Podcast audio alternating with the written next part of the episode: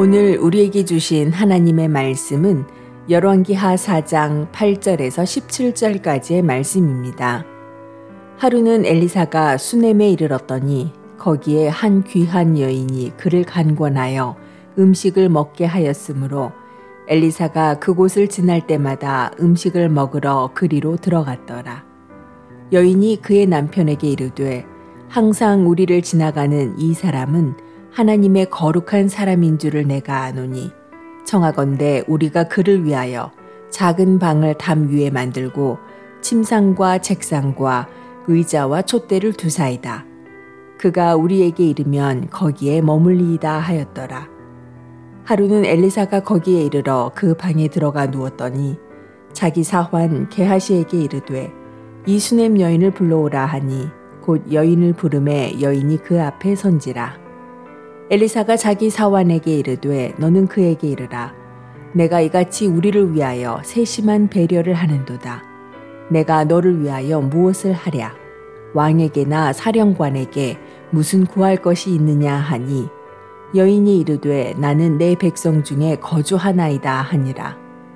엘리사가 이르되 그러면 그를 위하여 무엇을 하여야 할까 하니 게하시가 대답하되 참으로 이 여인은 아들이 없고 그 남편은 늙었나이다 하니 이르되 다시 부르라 하여 부름에 여인이 문에 서니라.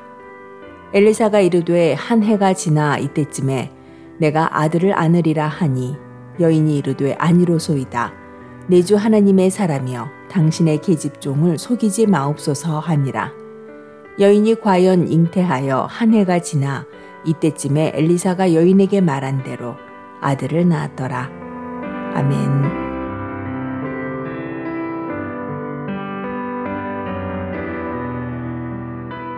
안녕하세요.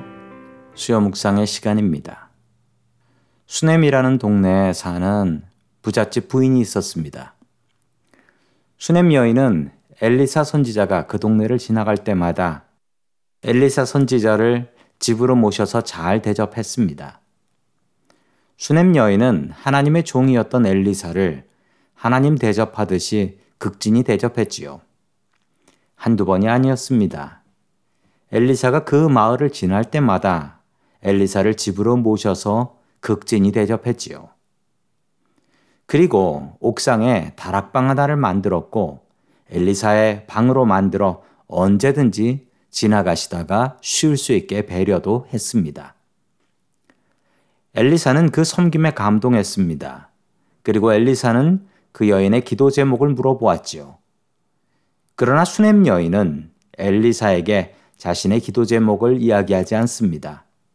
섬김은 그냥 섬김일 뿐 기도해달라는 부탁이 아니었기 때문이었습니다. 엘리사는 자신의 종인 게하시를 통하여 수넴 여인의 기도 제목을 알아냅니다. 수넴 여인은 아들이 없었습니다. 수넴 여인은 계속된 실패로 이미 아들 낳기를 포기하고 있었던 것이지요. 엘리사는 이 사실을 알았고 수넴 여인을 위해서 기도했고 수넴 여인은 꿈에도 그리던 아들을 얻게 됩니다. 어떻게 이런 일이 가능했을까요? 수넴 여인의 섬김 때문입니다. 자신의 집에 손님들을 초대하고 그 손님을 아무 대가 없이 대접하는 것은 정말 쉬운 일이 아닙니다. 그러나 성경은 나그네 대접하기를 즐겨하라 라고 명령하고 있습니다.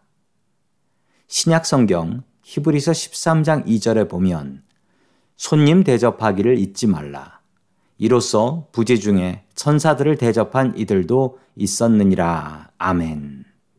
아브라함이 어느 더운 날 지나가는 행인 세 명을 붙잡습니다. 그리고 그들에게 억지로 자기의 집에서 식사하고 가시라라고 강권을 했지요.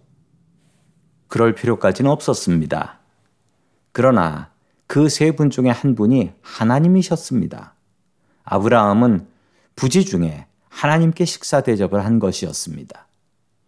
그 덕분에 하나님께서는 아브라함의 아내 사라에게 아들을 선물로 주셨지요. 작은 소자에게 물 한 잔이라도 준 사람은 결단코 상을 잃지 않을 것이다 라고 주님께서는 분명히 약속하고 계십니다. 몇 년 전에 목회자 세미나에 간 적이 있었습니다. 3박 4일 세미나 기간 동안 그 교회 집사님의 댁에서 민박을 했습니다.